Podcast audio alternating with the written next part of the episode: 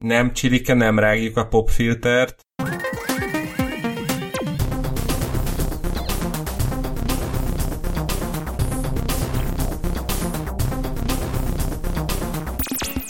Drága hallgatók, szervusztok, ez itt a 20 percről a jövőben, én Lövenberg Balázs vagyok, itt van velünk Scully, Sziasztok! itt van velünk Dávid, Hello! 168. nem óra, hanem epizód.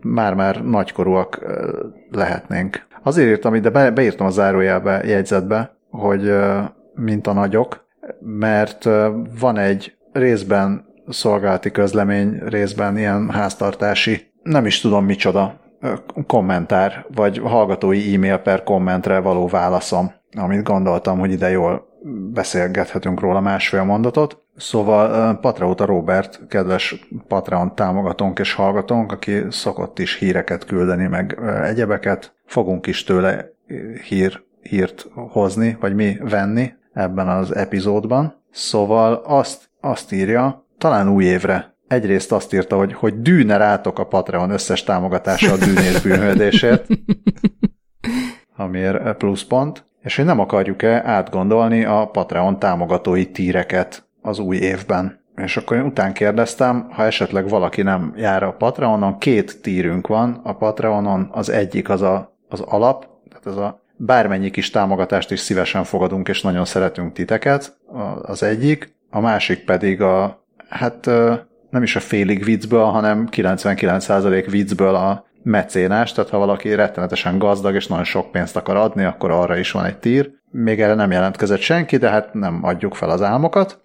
Szóval ez a kettő van az egyszerűség kedvéért, de azt mondja Robi, hogy szuper az Early Access, ugye a patreóták előbb kapják a podcastot, amint kész van, megy is Patreonra, és akkor kicsivel később pedig a, a népnek megy a egyéb más csatornákon, de hogy hiányolja Robi, hogy nincsenek exkluzív tartalmak, merchandise termékek, meg behind the scenes anyagok. És hogy akár ennyi év tartalomgyártás után már taníthatnánk is azt, amit csinálunk, meg építhetnénk a közösséget, csinálhatnátok közös pizzázást a patreótákkal, nézzétek meg, hogyan csinálják a nagyok. És uh, azt mondtam is neki, vagy írtam, hogy hát mi nem vagyunk nagyok, amellett, hogy mi megnéznénk, hogy csinálják a nagyok, még akkor is, hogyha esetleg sok tehát vannak azért olyan magyar nagyok, akik még nem voltak nagyok, mikor mi már, már voltunk, ugyanúgy kicsik, de tehát, hogy nagyjából azt, hogy tudjuk, hogy amúgy mit lehetne csinálni, hogyha lennénk nagyok, de nem vagyunk nagyok. Nem is feltétlenül akarunk szerintem olyan nagyon-nagyon nagyok lenni,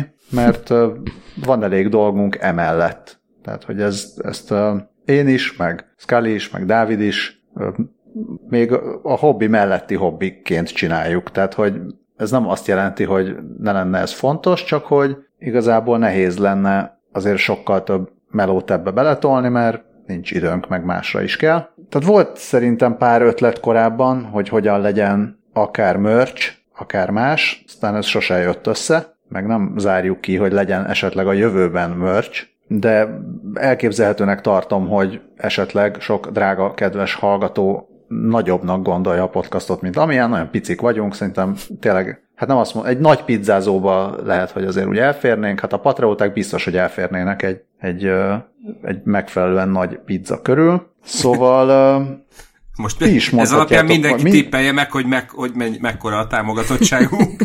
De hát ezt meg is lehet nézni a Patreon, tehát hogy ez, ez nyilvános. Jó, jó. Most... Elegendően nagy. Én teljesen boldog vagyok ezzel is, és nyilván a többel is boldogok vagyunk, a kevesebbel is boldogok, alapvetően szinten boldogok vagyunk, jelezzétek, ha nem. Nem, nem, én, én abszolút boldog vagyok, és, és jól esik, hogy hallgatnak emberek, és érdekesnek találják, ami, amit, amit csinálunk és még, még az előzőhöz hozzátéve, hogy igen, ilyen hobbi melletti hobbiként csináljuk, de, de nagyon-nagyon szeretjük, vagy hát én legalábbis úgy, úgy érzem, és tudom, hogy ti is. És a, ugye a Covid idején volt, hogy egy kicsit ilyen gyakrabban elkezdtük felvenni, és, a, és a, amikor nem lehetett sehova menni, akkor, akkor nekem belefért a heti felvétel, de, de utána, amikor így kinyílt a világ, akkor, akkor egyszerűen azt, ért, azt éreztem, hogy, hogy az már úgy, úgy megint túl sok. Úgyhogy részemről én ezért vagyok két hetente, így, így viszont tök jó, és, és azt hiszem, hogy így tudom megfelelően lelkesen csinálni, vagy hát remélem. Mindent elmondtak az előttem szólók, annyit tennék még hozzá, hogy majd merch akkor lesz, hogyha a scully már meg lesz a szervkereskedő biznisze, és akkor mi, mindenkinek tetszőleges custom testrészeket és szerveket fogunk tudni majd kínálni. ja. Még, ez, még, még eszembe jutott az, hogy a szóvicceinket esetleg NFT-ben elsüthetnénk, de ez még viccnek is rossz, úgyhogy el is engedtem. Ja, hát ugye volt, volt merch ötletünk a, még amikor elindult a Covid, és mindenki maszkot gyártott, és akkor a miénk lett volna a Mask Headroom, de, de aztán ugye nem, nem sikerült megoldani a gyártást, mert mindenki maszkot gyártott. Igen, de na, tehát még, még az is lehet, hogy lesz majd valamikor merch, mindent, mindent meglátunk, addig is két dolog, hogy azért mégse hagyjuk itt üres kézzel se Robertet, se egyebeket, másokat. Az egyik, hogy ha szeretnétek közös pizzázást, akkor én most péntek este biztos, hogy fogok pizzázni itthon, mert azt kérték a gyerekek, tehát ha aki péntek este pizzázik, az érezze úgy, hogy, hogy pizzázik velünk. Ti is pizzázatok nyugodtan. felhatalmaznak titeket.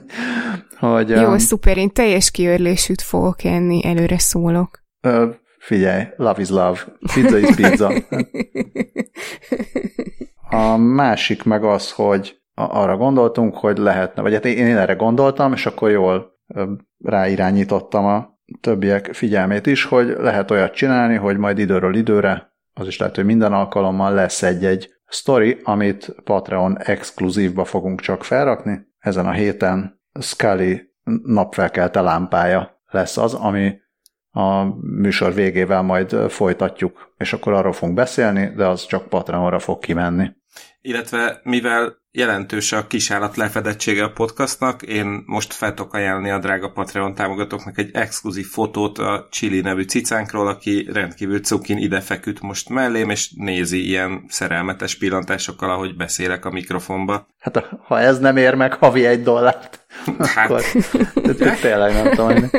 Yeah. Na, beszéljünk már rendes egy, egyéb dolgok. Már nem az, hogy ez nem rendes dolog, de hogy így akkor most uh, tematikus dolgokról. Ez, ez volt, a, igen, ez volt a content a contentról, és, és akkor most majd jöjjön a, a rendes, rendes, mi az műsor, regulárisan betervezett műsor, mégpedig a biorovattal. Most, a, most, most még a nem biorovat is biorovat. Azt nézem. ja, ja. Ö, a héten te rovatizáltál, ugye? Hát félig, mert a egészen, másik felé Egészen meg... egy darab rovat címet David. beírt Balázs, és a másikat meg én. ja, értem. Oké, okay, jó. Nem tudtam a jegyzetben, hogy melyik ki volt. Tök jó. Szóval az első, első sztori az a méltán kedvelt ZDNet nevű kiberbiztonsági, meg hardware, szoftver, meg egyéb um, dolgokkal foglalkozó weboldalról van, és arról szól, hogy a sejem hernyók biztosíthatják a jövő autentikációs módszerét. Ó. Bizony. A dél-koreai Gwangju intézet kutatói írtak a, a Nature-be egy cikket arról, hogy a, a sejem, a természetes sejem szálak kaotikus felépítésű tulajdonságai segíthetnek abban, hogy hét kedvenc szava, vagy kifejezése fizikai klónozhatatlan függvényeket hozhassanak létre, amik a titkosításban, illetve az autentikációban jól jönnek. Ez a Physical Unclonable Function, aminek a rövidítés az az, hogy puff. A bűvös sárkány. Igen. Ezek olyan, olyan függvények, amikből hardveres biztonsági kulcsot lehet csinálni. Tehát ha van egy olyan objektum, ami ilyen hash függvényként tud funkcionálni, akkor az nagyon jó dolog. Tehát, hogyha a, fizikai világ ilyen kaotikus és random voltát ki tudják használni arra, hogy, hogy ilyen egyszerűen ellenőrizhető, de nehezen kitalálható számokat, vagy hát számként megjeleníthető ilyen eredményeket kapjanak bizonyos kérdésekre. Ezt aki, hát aki ezzel foglalkozik, az biztos jobban érti, mint mi, meg nekem nagyon-nagyon új volt ez az egész, hogy, hogy egyáltalán ilyeneket, ilyeneket használnak, tehát hogy a, az ilyen biztonsági kérdés-válaszokat, azokat nem, nem pusztán digitálisan nyerik ki, hanem hogy van egy, van egy fizikai objektum, aminek a, a mikroszkopikus felépítése olyan, hogy, hogy ugye nagyon sokféle gyártható belőle, és nagyon kicsi a valószínűsége, hogyha kettőt legyártanak, akkor, akkor ugyanolyan mintázatot kapjanak, és akkor mit rá világítanak valami fényt, és akkor az alapján, hogy az hogy törik meg, szóródik meg, jön ki a másik végén, az alapján tudják ellenőrizni, hogy akkor most te vagy te, vagy pedig valaki más próbál úgy viselkedni, mint hogyha te lennél. És az a jó a sejemben, hogy ez egy természetes anyag, vagy természetesen előállítható anyag, tehát nem kell hozzá kis lencséket, vagy bármi, bármi egyebet összerakosgatni, viszont a, a mikro felépítése az olyan, hogy ilyen kis mikrorostok vannak benne, amik, amik teljesen egyediek. Tehát mivel ezek természetesen jönnek létre, azért vannak ilyen pici kis, pici kis változások, vagy ilyen kis egyedi minták benne. És akkor itt rávilágítják a fényt, meg van egy nagyon szép grafikával le, lerajzolt módszer, hogy hol, hol fókuszálják a fényt, meg hol van diffrakció, ráadásul ez az egész nem is csak simán puff, hanem mivel ez egy lencse-mentes optikai és hordozható, tehát portable, ezért ennek a teljes rövidítés az, hogy lop, puff. Tökéletes. Jó, tehát a, a biztonságot azt a lop puff fogja biztosítani a korai kutatók szerint. És ha itt nézem az ED-nek cikkében, ez elég, elég hatékony, mert egy sima brute force támadással 5x10-41-en évig tartana feltörni. Az gomb- gombócból se kevés. Nem bizony. És, és ez mi garantálja, hogy nem veszíted el? Ja, kérem. Az... Várj, ez, ez már egy át... de akkor se... Azon gondolkodtam hirtelen, hogy ez most már egy átvezetés, ja, vagy pedig... ja, nem, nem, nem, csak, azért, csak ugye mindig az, azt keresem, hogy így hol romolhat-e, illetve, tehát, hogy magamból indultam ki, és hogyha lenne valami nagyon drága, nagyon biztonságos, tudtam, tuti, hogy elhagynám. Hát szerintem itt nem az e köré építenek valamit, tehát itt nem Persze. az van, hogy itt a, a sejem, sejem szállat kell magaddal hordoznod, és így próbáld betuszkolni valami portba, hanem...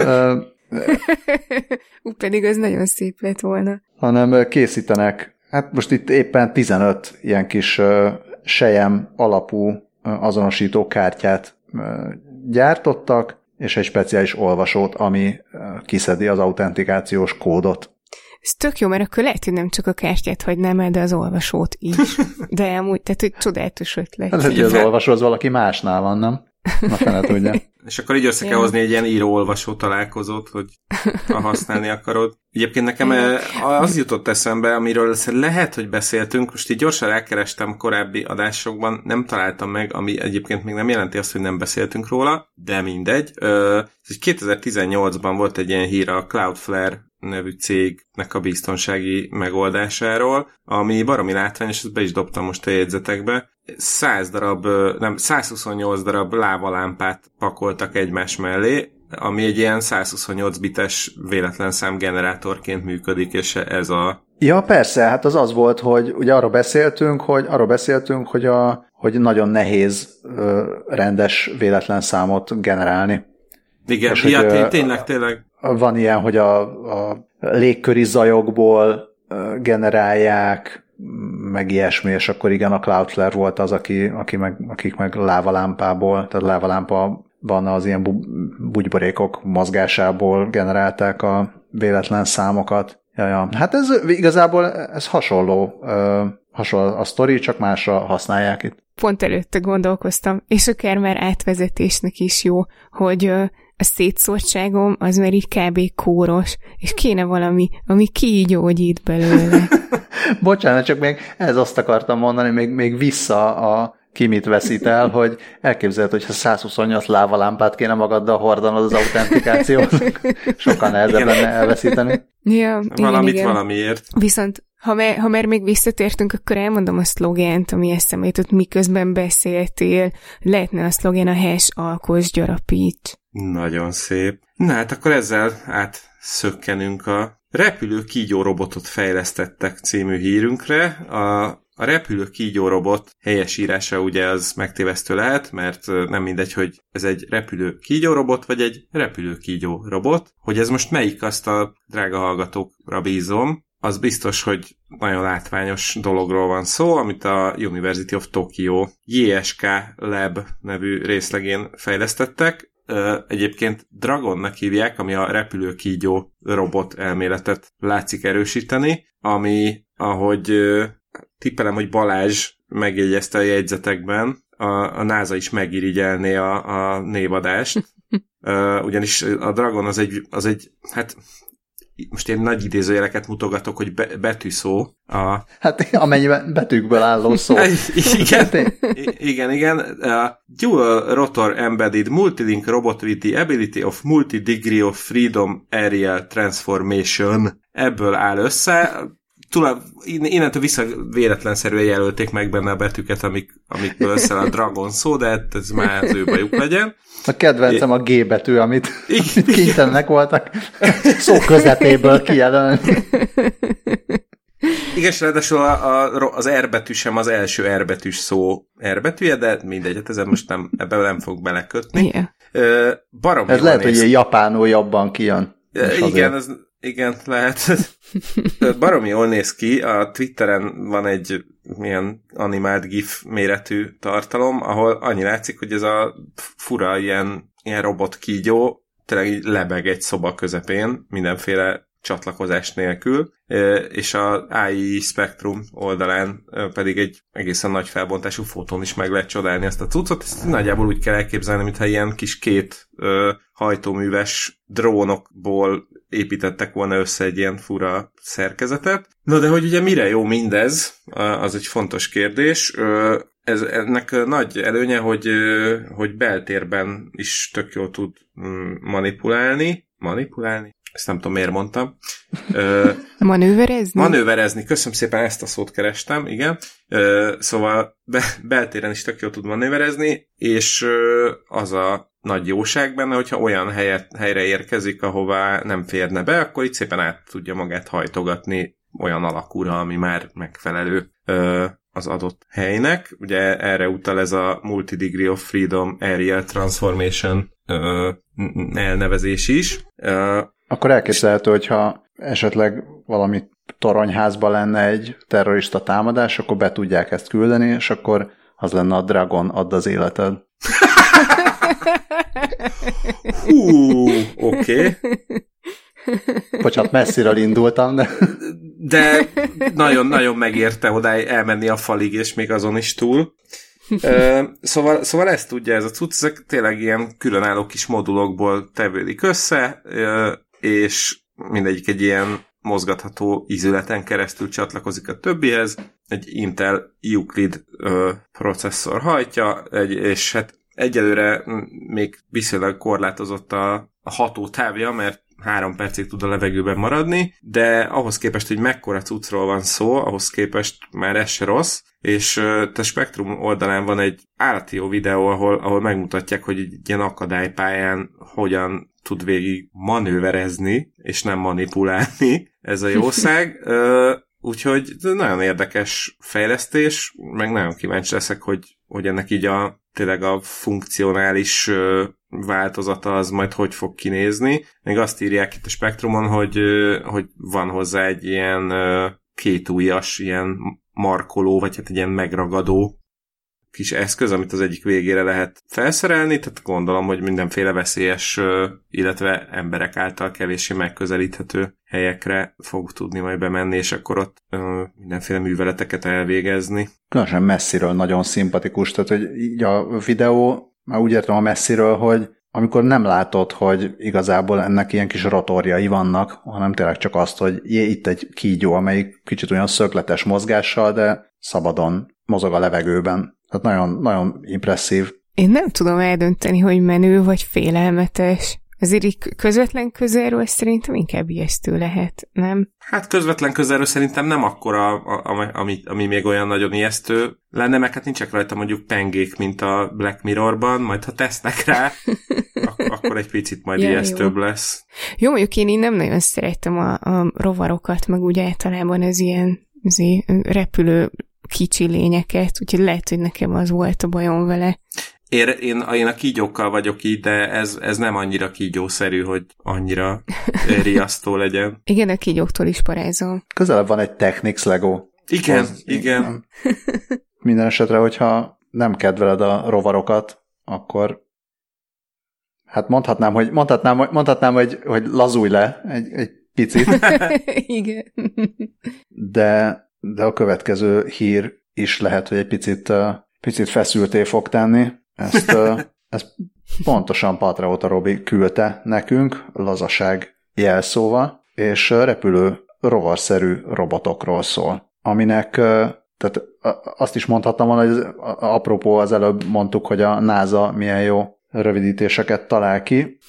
Itt a NASA után jön a LAZA, vagy a LAZA, ami szintén egy betűszó a Liquid Amplified Zipping Actuator, és ez egy így nevezték el a Bristoli Egyetem kutatói azt a mesterséges izom inspirálta mozgással hajtott kis robotkát, amiről szól a, a sztori. Nem tudom, hogy ez mennyire új, ez a mechanizmus.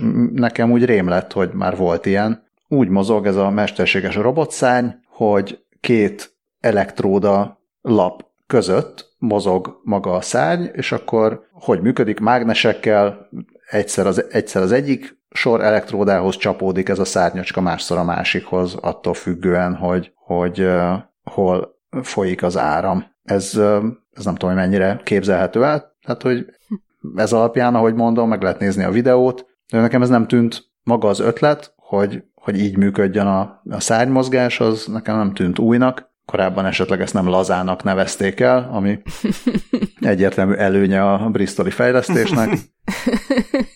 Igen, és ezt tegyük hozzá, hogy ez egy valid név így ezzel a rövidítéssel. Tehát nem, nem, nem olyan, mint a drag, Dragon.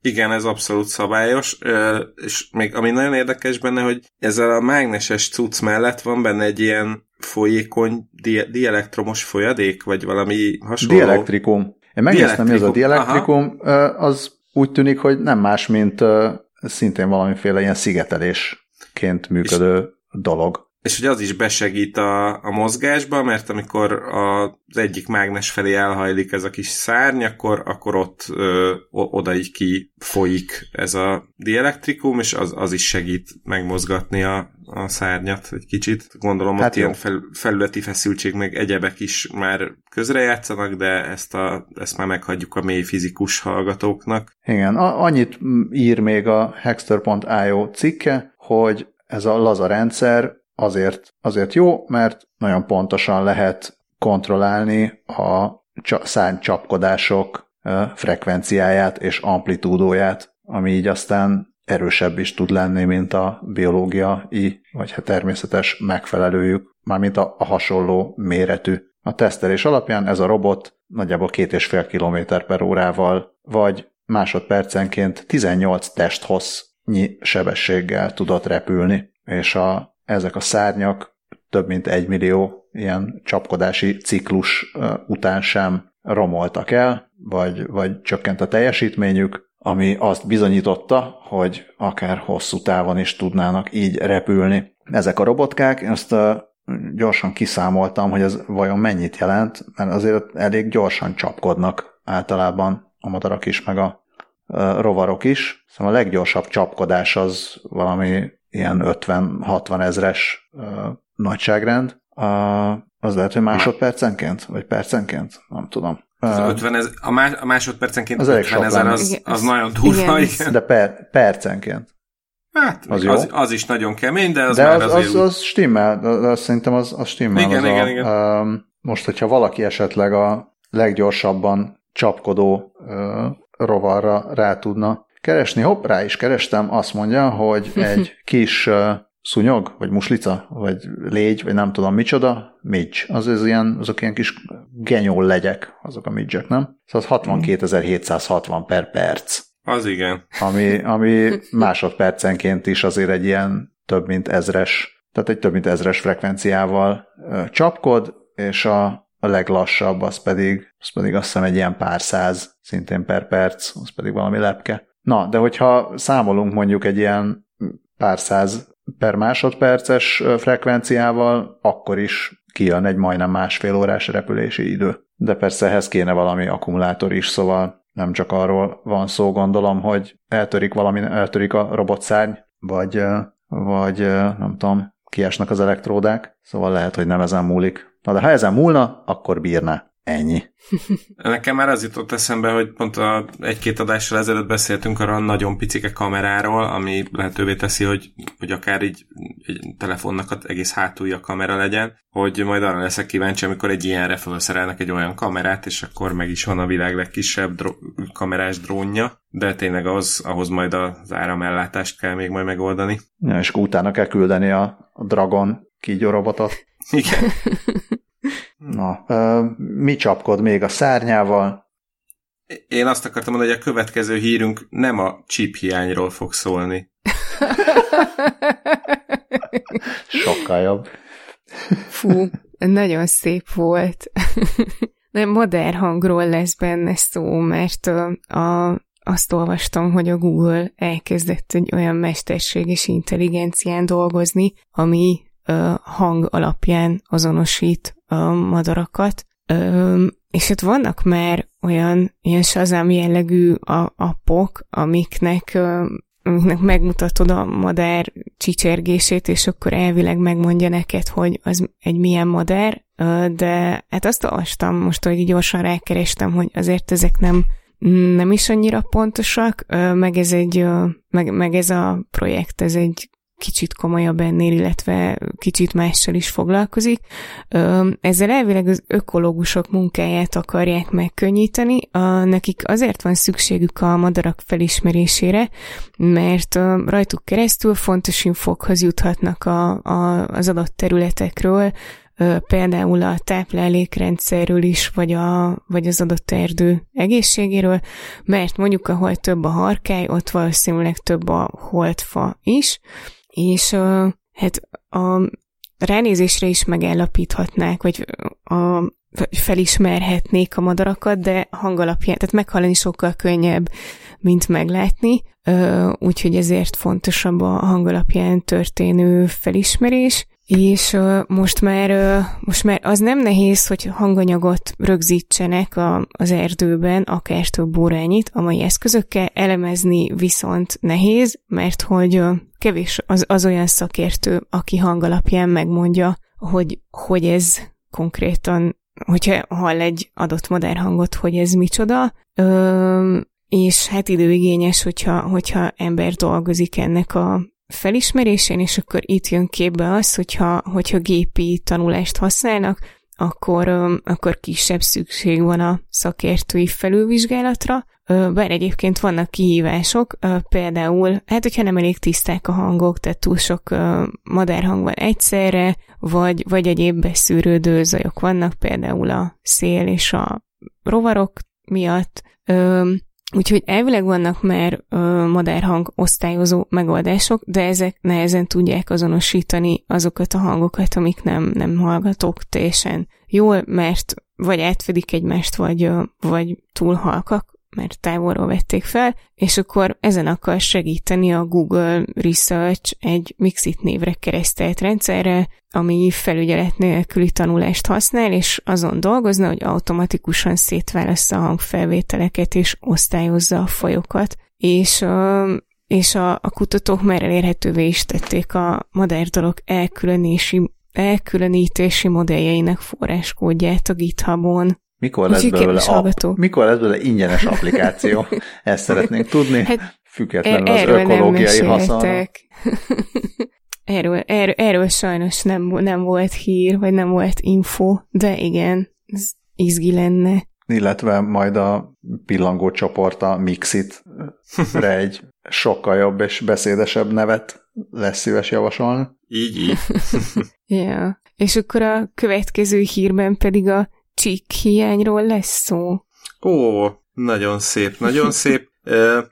Ez kicsit ilyen a biorovat és a következő Zöldhöz ragadt című rovatunknak a, az uniója, ami mad- madaras tematikát folytat. Igaz, hogy konkrét technológia nem nagyon sok van benne, csak úgy érintőlegesen, de, de mivel okos megoldásról van szó, szóval azért úgy éreztem, hogy helye van itt a, az adásban, meg amúgy is tényleg cuki madarak is vannak benne. Na de közben nem menjünk, nem menjünk el se egy, egy, egy chip nélkül, amellett, hogy egyrészt ez már ugye a zöldhöz ragadt rovat, de miért? Mert a méltán egyre népsz, reméljük, hogy egyre népszerűbb zöldpálya.hu ról származó cikkek vannak benne, amit ezúton is szeretettel ajánlunk. Igen, igen, köszönöm, köszönöm aki szépen. Szeret, aki szeret ilyesmit hallgatni, mint, ami, mint amit hallgat most, az biztos szeret olyasmit olvasni, mint amit írnak ott.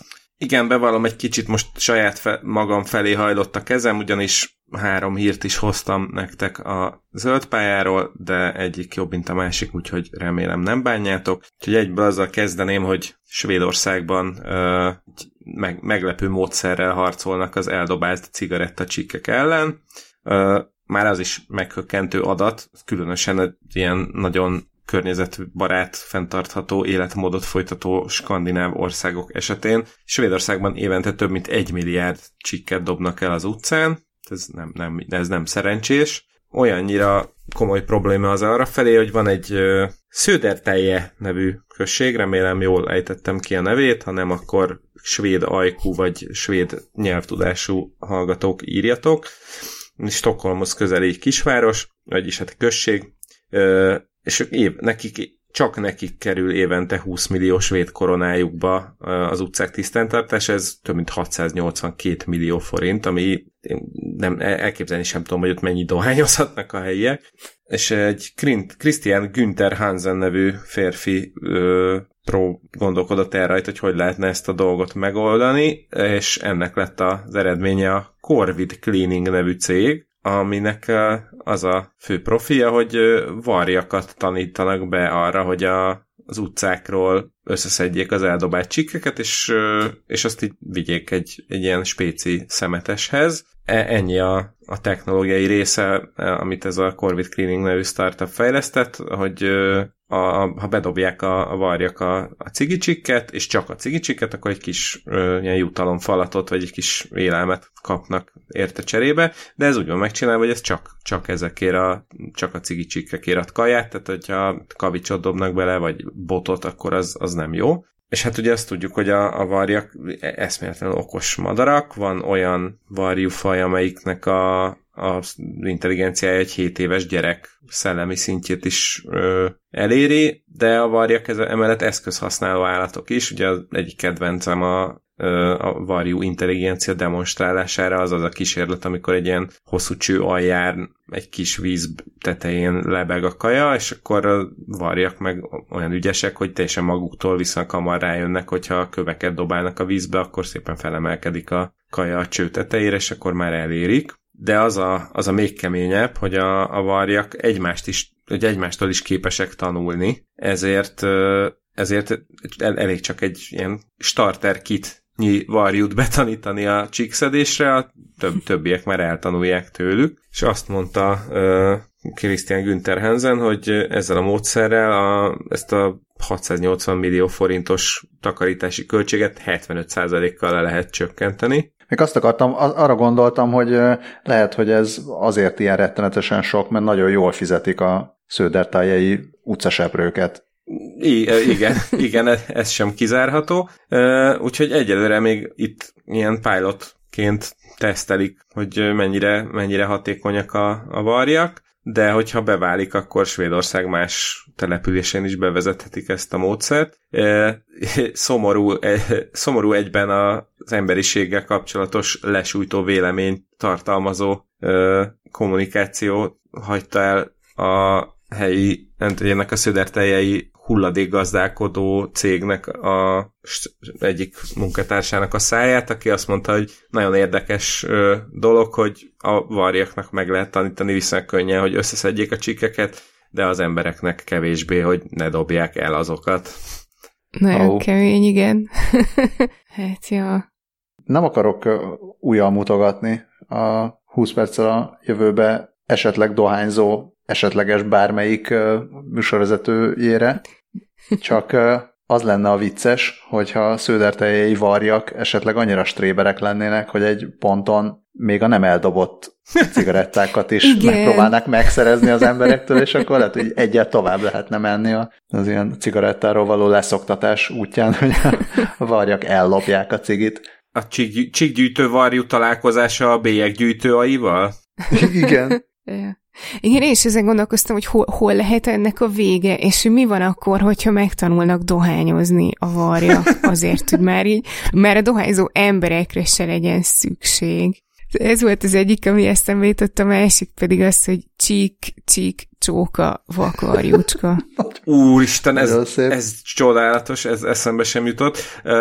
Azt egyébként megjegyezte Christian Günther Hansen, hogy, hogy nem eszik meg, tehát vannak olyan okosak a varjuk, hogy nem eszik meg a csikkeket, és meg nem, nem lesz tőlük tőle semmi bajuk, hogyha a csőrükbe elviszik, úgyhogy nem kell attól tartani, hogy idült nikotinistává váljanak, de mondjuk az tény és való, hogy igen, egy, meglátják, hogy valakinek ott a kezében egy cigi, akkor meddig, mikor fog elkezdődni az, onnan kikapják. De hát ez legyen a, az ő bajuk, majd a mm, Szili Lacit értesítsék erről a, a svédek, mert ő írt egy a 444-re egy komoly oknyomozó riportot a Újlipótváros terrorizáló varjú családról. Szerintem ez is érdekelhetné. Ja, nekem ő arra jutott eszembe, hogy esetleg a varjak mit kezdenek az alternatív cigikkel. Igaz, hogy azoknak nem nincsen akkora csíkük, így hallottam én, de azért azt is megnézném, egy ilyen beszívott varjú, mikre képes, biztos sokkal jobb fej, mint az, Én azt hittem, hogy a, hogy a agresszív. E-cigire gondoltál, de így, így már értem. Nem, a, a Z, Z cigire gondoltam, mint, úgyis, mint zöld pálya. Igen. Na hát, ezt tudják a svéd varjak, és akkor most lássuk, hogy mit tudnak a kaliforniai építőmérnökök, akik egy egészen érdekes energia felhasználási módszert találtak ki a megújuló energia hatékonyabb felhasználására. Ugye már beszéltünk róla itt is, hogy a napenergiával és a szélenergiával az az egyik probléma, hogy amikor hirtelen megnő a termelés, akkor viszonylag nehéz ö, egyelőre tárolni az, a megtermelt többletenergiát. Ugye az áram az már csak egy olyan dolog, hogy ezt úgy nem lehet a végtelenségig tárolni, meg ugye nagyon messzire szállítani se lehet a veszteségek miatt, eh, ahol sok megújuló energiaforrás van, ott nagyon komoly energiatároló megoldásokra is szükség van, hogy valamit lehessen vele csinálni. Uh, egy néhány adással ezelőtt emlegettem a gravitációs energiatárolást, ami ugye azt tudja, hogy ilyen magas darukkal felhúznak baromi nehéz több tonnás betontömböket, a, ilyen, ugye ehhez a, ezt a többletenergiát használják fel, és amikor szükség van az energiára, akkor egyszerűen így leeresztik a nagy tömböket, ezzel megforgatnak generátorokat, és akkor így lehet visszanyerni a, az eltárolt energiát. Ehhez kicsit hasonló elképzelés az úgynevezett információ akkumulátor technológia, amit a University of Southern California építőmérnöki karán találtak ki. Egy picit félrevezető ez a, ez a megnevezés, mert nem nem konkrét akkumulátorról van szó, hanem egy olyan módszerről, amivel hasznosítani lehet az egyébként veszendőbe menő energiatöbletet. Ugyanis azt találták ki, hogy az ilyen nagy adatközpontok, mint a Google, Facebook, YouTube által használt szerverfarmok, ugye ezek rengeteg energiát használnak fel, és azon gondolkodtak, hogy, hogy mi lenne, hogyha ezeken a szerverfarmokon olyan műveleteket lehetne elvégeztetni e, e, az ilyen többletenergiás időkben, vagy tehát ennek az energiának a felhasználásával, ami, ami valamennyire tervezhető, tehát hogy, hogy ki, ki lehet, el lehet végezni előre a munkát, végül is ez a lényeg. És akkor erre egy olyan példát hoztak, hogy a, a YouTube szerverei minden nap több mint 7-es százezer órányi videót ö, konvertálnak át mindenféle m, különböző felbontásra, tehát ez egy olyan művelet, ami, ami ugye előre kiszámolhat, hogy igen, holnap is itt van ez a nem tudom 700 ezer órányi videó, holnap e- ezekből kell létrehozni a nem tudom a 4K-s, meg a Full HD-s, meg a 480p-s verziót. Ez pontosan tudható előre, hogy ehhez mi fog kelleni, ezért amikor éppen ö, energia többlet keletkezik, akkor, akkor be lehet lökni oda a rendszerbe, hogy na, akkor létszi ezt a teljesen GPS monoton ugyanolyan számításokat, akkor ebből az energiából fedezd, illetve azt is meg lehet csinálni, hogy, hogy előre elvégzik ezeknek a műveleteknek egy részeit, mint hogyha egy, egy puzzle-nak, amikor van egy ráérő üres óránk, akkor egy puzzle-nak kirakjuk mondjuk a, a keretét, vagy a, vagy a felét, és akkor később, amikor csak kevesebb időnk van, akkor már ö, csak kisebb dolgok, kis, kevesebb darabkát kell a helyére rakni.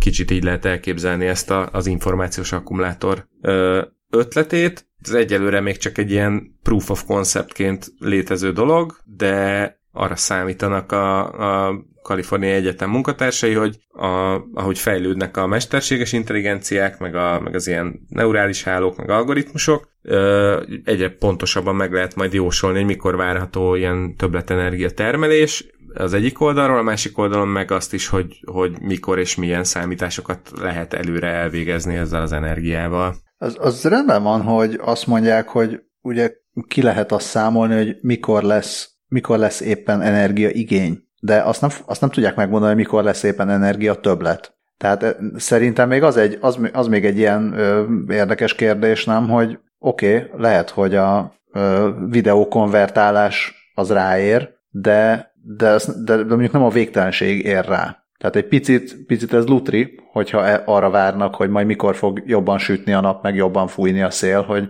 addig akkor nem konvertáljuk a videót, hanem eltesszük későbbre. Tehát szerintem még ez egy, az egy, az egy nagyobb kihívás, mint azt számolgatni, hogy majd mikor lesz igény arra, hogy, hogy sokat kelljen energiát használni.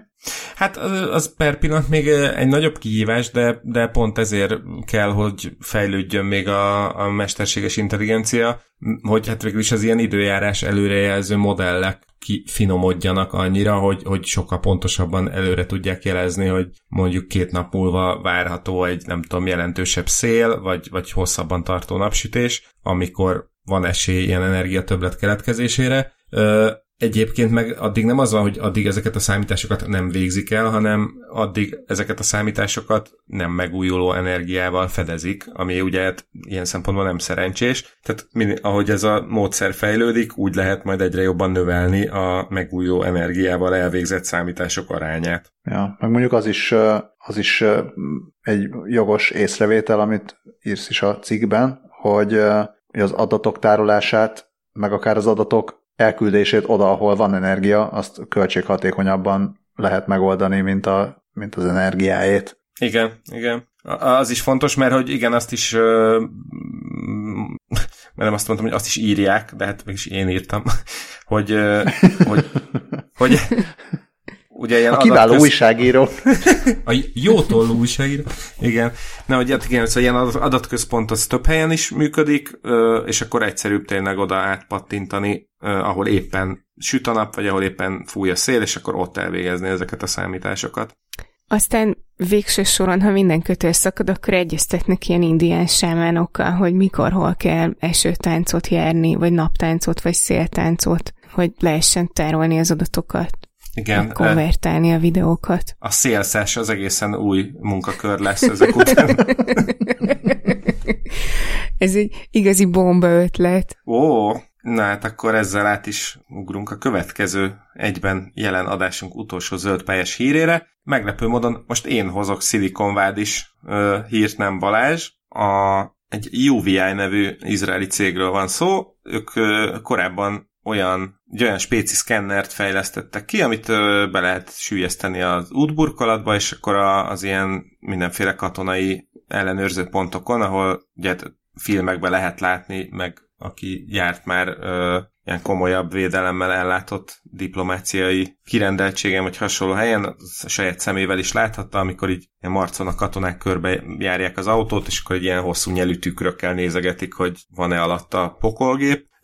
Na hát az EUI-ék megcsinálták ennek a, a gépi látással, illetve a mesterséges intelligenciával feltáposított automata verzióját, elég csak így elgurulni az autóval a szkenner fölött, és akkor már egyből ki is böki, hogy ott, ott a robbanóanyag, illetve hát, ennél azért többet tudott, mert akár ilyen illegális, egyéb illegális anyagokat is ki tudott szúrni, hogyha mondjuk nem tudom, drogcsempész elrejtette az a kocsi alvázába a drogtéglákat, akkor azt is ki tudta szúrni, mert nem csak katonai ilyen checkpointokon, hanem kikötő, repülőtér és hasonló helyeknek a, a biztonsági ellenőrzésénél is használták ezt a módszert. Aztán rájöttek, hogy ez itt tök jó, de hogy azért ez egy viszonylag szűk piac, és hát lenne ennek itt egy kicsit komolyabb felvevő piaca is. Az, mindenféle autó, autószerelő műhelyek, és háromféle verziót is fejlesztettek ebből a, a szkennerhez használt szoftverből. A módszer ugyanaz, az autóval elég elgurulni fölötte, és akkor van egy Artemis nevű változat, ami a, a gumiabroncsokat tudja megvizsgálni, felismeri azt, hogy melyik, melyik gumigyártó cégnek milyen gyártmányú abroncsáról van szó, meg tudja nézni, hogy a futófelület mennyire van elhasználódva, meg még azt is mm, tudja érzékelni, hogy valamelyik kerék nincs eléggé felfújva, vagy épp túl van fújva, arra is tud figyelmeztetni. Aztán van egy Helios nevű változata, ami a, az alvázat nézi végig, és akkor ö, tehát elgurul, ahogy elgurul az autó a szkenner fölött, egy ilyen 3D mm, más, mását létrehozza az alváznak, és ott mindent, vagy hát egy csomó mindent meg tud jelölni, ilyen horpadásokat, olajszivárgást, vagy a felfüggesztésnek a, a sérülését, vagy a meghibásodását, és van az Atlas nevű verzió, amit, amit mondjuk nem autószerelőknek szánnak, hanem autógyáraknak, mert a, hogy ugye a futószalagon haladnak az autók, egy ilyen 360 fokos felvételt ö, tud róla készíteni, és ö, optikai képfeldolgozással ki tudja szúrni a hibákat, akár egy, egy néhány milliméteres így illesztési hibát is észre tud venni. Ezt tudja a cucc, és hát már már nagyon ö, szépen fut a szekere a cégnek, mert van egy ö, CarMax nevű ilyen autókereskedő cég, amelyik fektetett némi pénzt a UVI-ba, de a Volvo, a Toyota és a Hyundai is befektetett, ö, olyannyira, hogy a Toyota és a Volvo gyárakban már, már használják is az Atlas szoftvert az autók ellenőrzésére. Ez nagyon-nagyon menő. Ráadásul van nekik ilyen mobil szerkezetük is, tehát amit ja, azt hittem, hogy app, lerak. amit így a telefonodra ne, telepítetsz, és azzal így Nem, nem, nem, hanem egy, egy ilyen mobil kis, nem is ilyen fekvőrendőr, hanem ilyen kis huppanó, és akár, akár csak ilyen 30 km per órára kell lelassítani, és pár másodperc alatt. Tehát áthajt, áthajt fölötte a GP kocsi, és akkor pár másodperc alatt teljes uh, diagnózis mond arról, hogy mi történt ott az alvázon. Hát eléggé. Hogyha ez, ez tényleg tényleg mindaz, amit leírnak róla, akkor, akkor nagyon impresszív. Van nekik az Egyesült Államokban és Németországban is irodájuk. Igen, mondjuk, Tényleg tök menő gyanítom, hogy majd egy-két ügyeskedő autószerelő nem, nem fog örülni ennek, amikor megjön a gép, és akkor ne, nem lehet azt mondani, hogy itt is, oh, jaj, jaj, ú, ú, nagy, jaj, nagyon sok problémája van az autónak, de egyébként meg a tisztességeseknek meg biztos nagyon sokat fog segíteni. Én, én meg pont azt találgattam, hogy hogy lehet majd megtweakelni, hogy jelezzen hibát ott, ahol nincs, vagy hogy, hogyha nincs semmi hiba, akkor is kírjon valamit. Hát szerintem, hogy megoldják ezt okosba azért. Majd, Minden majd lesznek a... ilyen szkenner hackerek. A hülye név a rovatba, illetve hülye név rajongóknak jelzem, hogy ezeket a okos fekvőrendőröket fejlesztő cég, cégnek a, az alapítója Hever testvérek. A, Amir és Ahad hever. Aha. Mert ugye a téma a té- az, a utcán téma az hever. Utcán. Igen. Hát, illetve azért, azért tőlük meg lehet kérdezni, hogy hé hever, hol a kocsim, ugye? Jaj. Um, na, minden esetre az, az nagyon előremutató, hogy ők is feltételezem, hogy inkább az autó javítás felé orientálódnak, és nem afelé, hogy csak dobjuk ki, hogyha valami baj van vele. Úgy, úgy mint a, az amerikai iskolákban a laptop és tablet szerelő szakkörök. Épp úgy. Csak nem, nem azt Épp akarom úgy. mondani, hogy van erről egy híred. Micsoda De véletlen. A következő hír. ja, ezt a Google jelentette be nem régiben, hogy, hogy indít egy új programot az amerikai iskoláknak, aztán majd szeretnék kiterjeszteni többfelé is.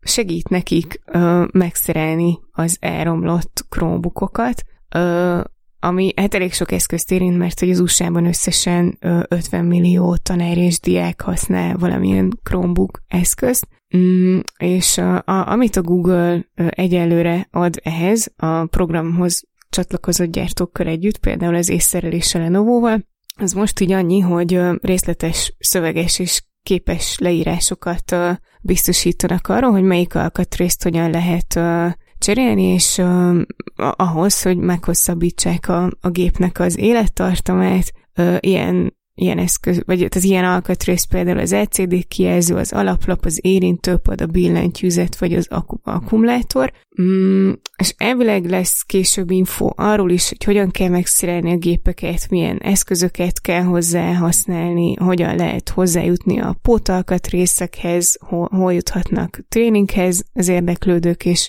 ö, hol, hol van elérhető rendszer frissítés, hogyha éppen az kellene. Meg egyébként itt a, itt a Google oldalán azt is írek, hogy összeállítottuk egy playbookot az iskoláknak, hogyha, hogyha szeretnének ilyen programot elindítani a, a saját iskolájukban. Ez a playbook ez összesen két oldal, a borítóval együtt három, de hát ilyen fő, főpontok benne vannak, hogy akkor mit kell csinálni, és hogy, hogy, hogy kell kiépíteni. De hogy ez így elvileg tök szempontból jó, szerintem barom érdekes. Tehát, hogy én technika órán, vagy technika óra helyett sokkal szívesebben mentem volna ö, olyan, olyan szakkörre, vagy olyan órára, ahol lehet gépeket szétszerelni, és aztán ezt is megmutatják, hogy hogy kell összeszerelni. Mm, az iskola nyilván a pénzspórol, hát a Google-nél meg ugye akkor elvileg kevesebb terméket vesznek, de, de akkor ez mégis egy további, vagy egy újabb érv a, amellett, hogy azért érdemes az ő tucékat választani, mert, a, mert hosszabb az élettartamuk, meg hát a Google a, a saját a fenntarthatósági üzeneteit is, is nyomathatja. Hát gondolom azért a hmm. Google nem, nem abból él, hogy Chromebookokat ad el. Iskoláknak. Alapvet, iskoláknak, igen. Tehát nem, nem hiszem, hogy ez megérzik. El tudom képzelni, ja. hogy nem tudom, a Google campuson kajára többet költenek, mint amennyi bejön a Chromebookokban. Hát lehet. És itt azt írják még, hogy az észre már korábban indított hasonló tréning programot, úgyhogy már vannak is um, csoportok mindenféle iskolákban, akik ezt csinálják, és kiemelték, kiemelték két ilyen csoportnak a nevét. Az egyikük a Chrome Depot, a másik pedig a Chrome Stop. Úgyhogy nagyon cuki, és hát így részben részben szerepet játszott abban, hogy úgy döntöttem, hogy szeretnék mesélni erről a hírről, meg, meg egy kicsit utána is olvastam, hogy mit írtak róla itthon, és volt két érdekesség. Az egyik az, hogy, hogy nekem eszembe jutott róla nyilván, hogy na, a gyerekmunka, tehát ilyen vicceskedve, és az Origót tényleg azzal a címmel írta meg, hogy iskolásokkal javítatnák a Chromebookokat, a másik, ami meg érdekes volt, hogy a, hogy a HVSV kiemelt, hogy a, hogy a garancia az kérdéses, és hogy a Google annyit mond, hogy ezzel kapcsolatban az adott gépgyártóját kell megkérdezni, hogy, hogy mi van a garanciával, hogyha, hogyha ilyen javítás van, és hát akkor volt olyan gyártó, aki, aki azt javasolta, hogy, hogy az ilyen programban csak olyan gépekkel dolgozzanak, aminek már lejárt a garanciája, de én, én meg ezt a részét, lehet, hogy én nem látok valamit, de én ezt így nem, nem is értem, tehát, hogy egy gépen van garancia, akkor nyilván Igen, nyilván akkor kihasználom. Harmadikos az... Tiffany javítsa, vagy nem tudom, kit mondjak, tehát, hogy igen, akkor ne, ne, ne a gimibe vidd be javítatni, hogyha két hónapja vetted a gépet. Jó. Hát úgyhogy ezt is mentetek volna ilyenre?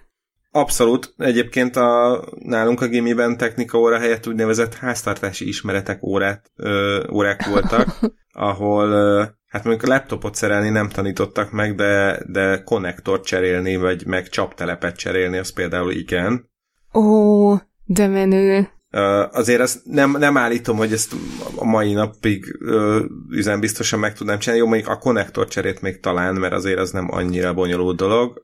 A, a csaptelepcsere is valószínűleg menne a megfelelő szerszámok megléte esetén, de, de hát azt gondolom, hogy tényleg tök jó lenne ezt így meghonosítani, ne csak laptopot tanuljon megszerelni az ember, hanem, hanem minden egyebet, tudom, kávéfőzőtől elkezdve a biciklin át a nem tudom, radiátorig, Úgyhogy progresszív Persze ez kell, előre. hogy szerelhető legyen az a laptop. Én súnyogok itt a Apple gépen mögül, de Na igen. el, elképzelhető, hogy azért előbb-utóbb visszajutod a, a társadalom, hogy lesz ez a szerelhetőség joga, vagy nem tudom, ez hogy van, de van valami ilyesmi, nem, amiért mostanában küzdenek szerte a világon, hogy igenis minden le, legyen javítható. Igen, azt hiszem, uh, ugye erről a, a John Deere traktorok ürügyén beszéltünk már. Beszéltünk, uh-huh. nem is olyan régen. Még annyit szeretnék elmondani, hogy ennek a programnak itthon lehetne az a neve, hogy diák szerelem. Ó, nagyon szép. És erről valamire nem tudom, hogy az agyam melyik sötét szegletéből ugrott elő, de valamiért Sandinak a Teenager Lamour című száma ugrott be. Úgy kösz, köszönöm a virtuális dallamtapadást Skálinak. Nagyon szívesen. Na akkor reméljük, hogy ha Magyarországon ezt bevezetik, akkor egy pár száz pezót esetleg küldenek Scully-nak is a program nevéért. Majd küldheti Jeff Bezos. Egy pezósz, nem mindegy. 20 pezó. jobban hangzott. 20 pezóval a jövőbe. Uh, igen, a, egy csodálatos, az augmented reality egy csodálatos felhasználására uh, mutat rá a LinkedIn-en Arun Prasat uh, jövőkutató egy héttel ezelőtti posztja. Uh, mexikói bankjegyeken uh, olyan kis augmented reality markereket helyeztek el, a, amit, hogyha beindít az ember, megnéz egy telefonon keresztül, vagy kamerán keresztül, akkor mindenféle ilyen tök jó pofa augmented reality animációk ugranak ki a, a bankjegyből, amik, amik a, Mexikó kultúrájához, történelméhez és természeti kincseihez kötődnek, van például egy olyan, amin egy, egy sas repül, de vannak bálnák is, amik így úszkálnak fölötte, van kis harang, kis lovaskocsi, meg ilyenek, és ráadásul még azt is írja itt a videón megjelenő felirat, hogy, hogy ezek a AR markerek még a, a hamisítást is nehezebbé teszik, hogy elég, elég menő. Azt nézegettem, hogy vajon írnak erről máshol. Ez már régebben megvolt, ez a, ugye, talán ez nem is a bankjegynek a feature-je, hanem, hanem van egy alkalmazás, amit csináltak, vagy hát legalábbis nem tudom, hogy ugye nem, nem a bankjegy az ARS, hanem, hanem van egy külön alkalmazás, ami, ami előhozza az animációkat, és 2016-ban írt arról a Verge, meg egyéb más kiadványok is, hogy a, a Fehérház az amerikai fehérház um, kommunikációs uh, osztálya, vagy hát ugye a fehérházhoz kapcsolódó ilyen történelmi, uh, nem is tudom, milyen, milyen szövetség, vagy intézet, vagy valami társaság, csinált egy olyan appot, hogyha az egy dolláros bankjegyre irányítod, akkor egy ilyen fehérházi kis kör utazást tehetsz, nagyon menő animációkkal körítve. A videót már picit nehéz előásni, de a fejlesztő, az applikációt fejlesztő cég YouTube csatornáján még fent van. Az összes cikkben már úgy tűnt, hogy eltört a, a videó, amit beillesztettek, és uh, ilyen klasszikus link rothadás uh, figyelhető meg, hogy a, a nagyjából hat éves vagy öt és fél éves cikkekben a This video is private felirattal találkozik az ember. Szóval azt gondolom, hogy akár sem, simán akár a magyar bankjegyekre is ez megcsinálható lenne, hogy valaki fejleszen le egy appot. Hogy a... a tegyünk rá egy AR ajánlatot. Tökéletes. Én, én azon gondolkodtam, hogy és mi van, hogyha megcsináljuk gyorsan, hogy a, a forgalomban lévő magyar bankjegyek teljes egészében markerként viselkedjenek, és ha csinálnak egy ilyet, akkor már bárki ráirányít egy AR szoftvert, akkor a 20 perccel a jövőbe fog elindulni. Nem tudom, hogy bármi ilyesmit csinálni, hogyan és mennyire illegális, úgyhogy ezt, de természetesen nem tartok vissza semmi programozni vagy animálni kívánó hallgatót, hogy ilyesmit csináljon, de lehet, hogy esetleg inkább játékpénzzel kellene kezdeni, és nem, nem valódival vezetem át saját magamat a saját magam által hozott hírbe. Um, egyik kedvenc ősbloggerünk Jason Kotke eh, oldalán láttam azt a cikket, hogy valaki rá, rászabadított egy neurális hálót a monopolira, és, és ki dolgozta a legjobb stratégiát. A én utálom a monopolit, sose, de, de úgy tűnik, hogy ezzel nem, hogy nem vagyok egyedül, de hogy a, azt hiszem, hogy a legtöbb ember egy nagyon rossz játéknak tartja, ami, ami egészen megdöbbentő, hogy mégis mennyire népszerű. Tehát ez, talán ez, a, ez az a játék, ami, aminél a, a népszerűség per hányan gyűlöl, vagy hányan nem szeretik aránya talán a, a, a legnagyobb, vagy a hányan szeretik. Tehát, hogy a, ahhoz képest, hogy mennyire népszerű, ahhoz képest milyen kevesen szeretik. De ők kierősz, akik szeretik, ők kierőszakolják, hogy kell, azt, azt kell játszani. Egyébként én, én a monopoliban azt nem szeretem, hogy csak a szerencsém múlik, hogyha az elején jó mezőkre lépsz és be tudsz vásárolni, akkor onnantól kezdve így azért minden oké. Tehát szerintem ez így inkább azon múlik, hogy azok szeretik, akik vagy mindig szerencsésen dobnak, vagy vagy az egyszerűséget szeretik benne, hogy így szerintem olyan nagyon sokat nem kell kombinálni benne. Na jó, de, de vannak lehet, olyan játékok, én... amik csak a szerencsém múlnak, és tök egyszerűek, de valahogy mégsem, mégsem egy ilyen öt órányi gyűlöletes unalomba és, és padhelyzetekbe fullad az egész játék, mondjuk az esetek nem tudom, nem, 70% ában Mert ezek nem szimulálják annyira jól a való életet. De nem tudom, csak nem, ott, van a, ott van a kinevet a végén, ami tényleg egy szintén lehetne egy, egy ilyen undorító játék, hogy semmit nem kell hozzá csinálni, csak dobálni a kockát, meg lépni, bár tudom, nem, valaki esetleg ott... kidolgozhat egy AI-t arra, hogy hogy kell nyerni a kinevet a végén, mert minden esetre az, De az legalább csak szórakoztató, hogy semmit nem kell gondolkodni rajta. De nem, mert a kinevet a végén, mert legalább annyit kell taktikáznod, hogy éppen melyik bábúval lépjél. Tehát az, ott, ott legalább már, már van döntésed. Hát az AI Na, szerint, mindegy, bocs. illetve a fejlesztő szerint a Monopoly-ba is van döntésed. Ja, bocs, okay. Ez egy 11 és fél perces videó, ami, amit jól nézzen meg mindenki, akit, akit ez érdekel. A végén kiderül, hogy hogy érdemes játszani a Monopolit. Igen, az elején be kell vásárolni, és, és utána kicsit rohadék módon kell játszani, és akkor van egy kicsivel több esélyed arra, hogy nyerje, vagy legalábbis ne veszítse. Minden esetre tényleg az van, hogy a, a megfelelő stratégia az a többiek számára sokkal rosszabbá teszi a játékot, ami elképzelhető egyébként, hogy a Monopoly ősét kifejlesztő feltalálónak a célja is volt, mert hogy a Monopoly elődje az a Landlord's Game, amit 1904-ben fejlesztett Elizabeth Meiji vagy Maggie, és az volt a célja vele, hogy megmutassa, hogy a, a kapzsi földvásárlás az mennyivel rosszabb, mint hogyha az ember értéket teremt.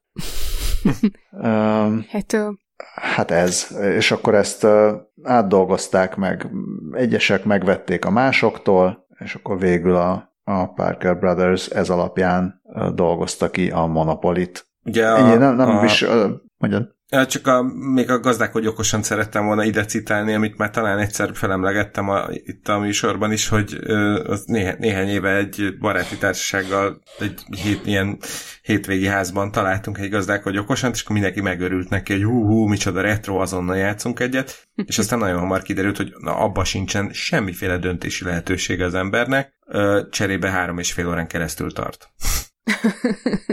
És ez is a való életet szimulálja. Igen, hát az, azzal a különbséggel, hogy 25 ezer forintért ma már sehol nem kap szoba, szobabútort, meg 1500 forintért porszívót, de ez már mindegy. Legalább, hát lehet, legalább... hogy, lehet, hogy mind condition gazdák, hogy okosan se kapsz 25 ezer forintért. a, a, igen, ez egészen valószínű.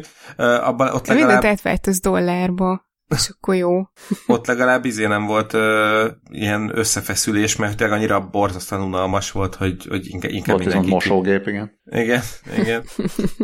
Hát, úgyhogy röppenjünk tovább szerintem. Igen, mert régen minden jobb volt. A repülő szerkezetek tervei is. Még 500 év, vagy több mint 500 évvel ezelőtt is. Mert az, az történt, hogy építettek egy, egy drónt, Leonardo da Vinci tervei alapján, és működött a, az építők legnagyobb meglepetésére. és gyorsan le is a point, hogy, hogy tökre tetszett az ötlet, beraktam a jegyzetekbe, majd most látom, hogy, hogy gondolom Balázs ide tette, hogy, hogy 10 plusz évvel ezelőtt is készítettek már hasonlót, csak akkor... Nem, az más, az, az a másik terve volt, más? úgyhogy nem, nem ezt akartam lelőni, jó. hanem hanem hozzá akartam adni, úgyhogy nyugodtan mesél csak ja, jó. ezt a, a drónosat. ja, jó, jó, szuper. Ö, Szóval, hogy most a Marylandi Egyetem kutatói ö, építették ezt a, ezt a drónt, arra névre kereszté, keresztelték el, hogy Crimson Spin, szóval egyáltalán nem NASA kompatibilis, és még Szóvic sincs benne, meg Leonardo-ra utalás se, úgyhogy nem vagyok túl elégedett a névadással, de ez legyen a legnagyobb baj, az sokkal menőbb, hogy hogy működik, és a dróntépítő csapatnak a, az egyik tagja, Austin Preet, beszélt egy kicsit róla egy, egy konferencián. Ő, ő az egyetem repülő mérnöki tanszékének a végzős hallgatója, illetve azóta már is helyezkedett a szakmában, és ő, ő mondta, hogy hát ő úgy volt vele, hogy nem számított rá, hogy működni fog, és akkor egy legnagyobb meglepetésére működött.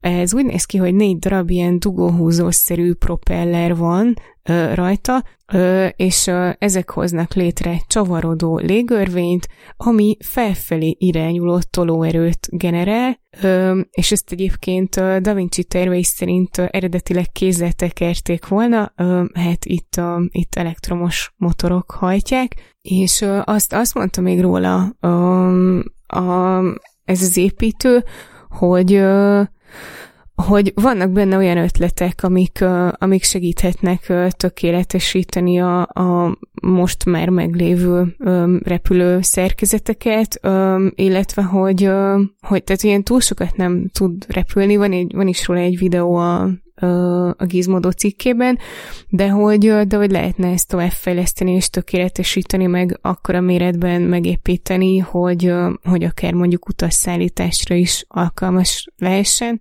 És ez tulajdonképpen így hihetetlen menő, hogy egy 500 évvel ezelőtti feltalálónak a tervei alapján ö, lehet ilyeneket csinálni. De nem az volt, hogy az eredeti terv az, az nem működött volna, hát ahol, ahol egy, egy ilyen spirál, a Da Vinci tervei azok, vagy az olyan úgy nézett ki, hogy van egy központi oszlop, és akkor körül ez a spirál, nem? Uh-huh. É, és... Ö, de Aha. Ja, és ugye attól működött, hogy ők négyet raktak belőle a, egy, egy szerkezetre? Hát meg gondolom azt azért nem azt mondom, hogy sokkal könnyebb, de hogy mindenképpen az elképzelhető, hogy az tud stabilizálni, hogy az egyik a másikat valahogy az, hogy egy, egy ilyen központi legyen, azt hiszem, legalábbis amiket olvastam róla korábban, hogy ezt, ezt eléggé ilyen lehetetlen határos úgy megcsinálni, hogy ne legyen totálisan instabil és röpképtelen. Még így, még a négyes is eléggé, hogy milyen dühöngélősnek néz ki. Igen, eléggé ingatag, tehát én nem tudom, hogy biztos meg lehet úgy csinálni, hogy azon valaki utazzon, de szerintem egy nagyobb kihívás meggyőzni valakit, hogy szálljon föl rá. ja. Igen, meg hogyha, meg hogyha csak egy van, akkor valószínűleg irányítani is sokkal nehezebb lehet. Úgyhogy ezt igen, ezt aláírom. Na és mi volt ez a korábbi terv? Erről mesélsz? Mert én ezzel csomó szembesültem a jegyzetekben. hát Leonardo da Vinci nagyon sok repülő szerkezetet tervezett. Azt olvastam, hogy talán volt, amit egyes kutatók szerint tesztelt is, azt nem tudom, hogy sikerült, mm-hmm. de sikerült, azt nem tudom. Minden esetre a legtöbb az úgynevezett ornito, ornitopter, vagy or, ornitokopter, vagy nem is tudom micsoda, ornitopter. Tehát olyan repülő szerkezet, ami, ami a madarak öröptét modellezi. És tehát, hogy ilyen száncsapkodós, meg, meg hasonló, ezek voltak a, a tervek nagy részében, és egy ilyet építettek kanadai diákok. Igen. És erről írt többek között a HVG is 2010-ben. Ez egy önhajtásos repülő, aminek azt a nevet adták, hogy Snowbird, ami érdekes módon nem hómadár, hanem a HVG szerint fenyőpinty, amit fogadjunk el. Ugyanitt a visszautalva a Google Mixit rendszerére, szóval ha ornitológusok hallgatnak, akkor mondják meg, hogy valóban a Snowbird az fenyőpinty-e, tehát ez egy 40 kilós szerkezet volt, 32 méteres szárnyfesztávolságú szárnyakkal, és lábbal lehetett úgy hajtani a szárnyakat, hogy azok verdessenek. Mm, nem tudott magától felszállni, hanem így be kellett vontatni, mint a, mm, mint, a, mint, az, mint az egyes ilyen vitorlázó repülőket, de utána már levegőben tudta tartani a pilóta. Ahogy néztem a videót, egészen pontos a HVG szerzőjének a, a leírás, hogy a mozgása kisé részeg madáréra hasonlít. 145 méter Na, hát... repült. akkor, akkor megvan, lehet, hogy betépet varjú. Ennyi. Ez gyors volt. Igen, és ez több mint 25 km per órás sebességgel tudott így fityegni. Összehasonlításként a Wright fivérek 12 másodpercet repültek, és 37 métert tettek meg első légi bemutatójukon. De a landolást megsínylette ez a repülő, mert annyira megsérült, hogy hónapokig nem tudtak vele felszállni. Másodszor, hát ennyi. A videót, videót is belinkelem, érdemes megnézni. Nem tudom, olyan, olyan meditatív ez az egész, tehát sokkal lassabban csapkod a, a szárnyával ez a repülő, mint az ember elképzelni. Lehetne ez egy, egy ilyen újfajta fitness irányzat. Nincsenek, nincs, nem, nem, repülsz, nem repülsz vele túl magasan, tehát el tudom képzelni, hogy megfelelő biztonsági intézkedésekkel, meg mondjuk nem éles sziklák fölött repülve talán olyan nagyon meg se sérülsz, ez az mégiscsak egy kellemes érzés lehet, hogy pár méter a, a föld felett így ilyen, tényleg ilyen szép lassan csapkodó óriási szárnyakkal a levegőben tartod magad. Én, én még a modern nevéhez tudok hozzátenni, hogy rákerestem a Snowbirdre, amire kidobott egy latin nevet, amire rákeresve azt találtam, hogy ő a téli sármánypinty, vagy sötét szemű sármánypinty, és a madarak osztályának veréb alakúak rendjébe és a veréb sármányfélék családjába tartozik. Pénz és sármány. Igen, meg a sármány és a, a dragon, tehát a sárkány, na mindegy, valamit így minden mindennel összefügg. Jó, hát akkor drága hallgatók, álmodjatok sármányokkal, és merjetek nagyot álmodni, meg repülni, mint Leonardo da Vinci tervei alapján a kanadai diákok. Köszönjük szépen a hallgatást. A patreótákkal még maradunk egy picit, a többieknek is minden szépet és jót kívánunk. El lehet látogatni akár a Patreonra, hogy megtudjátok, hogy mit mesél Scully a napfelkelte lámpáról. Ja igen, a, a Spotify-on is nagyon szépen köszönjük az értékeléseket. Persze lehet, hogy annyira felháborodunk a Spotify politikai vagy politikailag kérdéses és problematikus módszerein, hogy mi is, mint a jelentős 80 év körüli zenészek, mi is elhagyjuk a platformot, de amíg nem, addig nagyon szépen köszönjük az értékeléseket, szint így az iTunes-on, meg minden egyéb más helyen. Szervusztok! Sziasztok! Hello!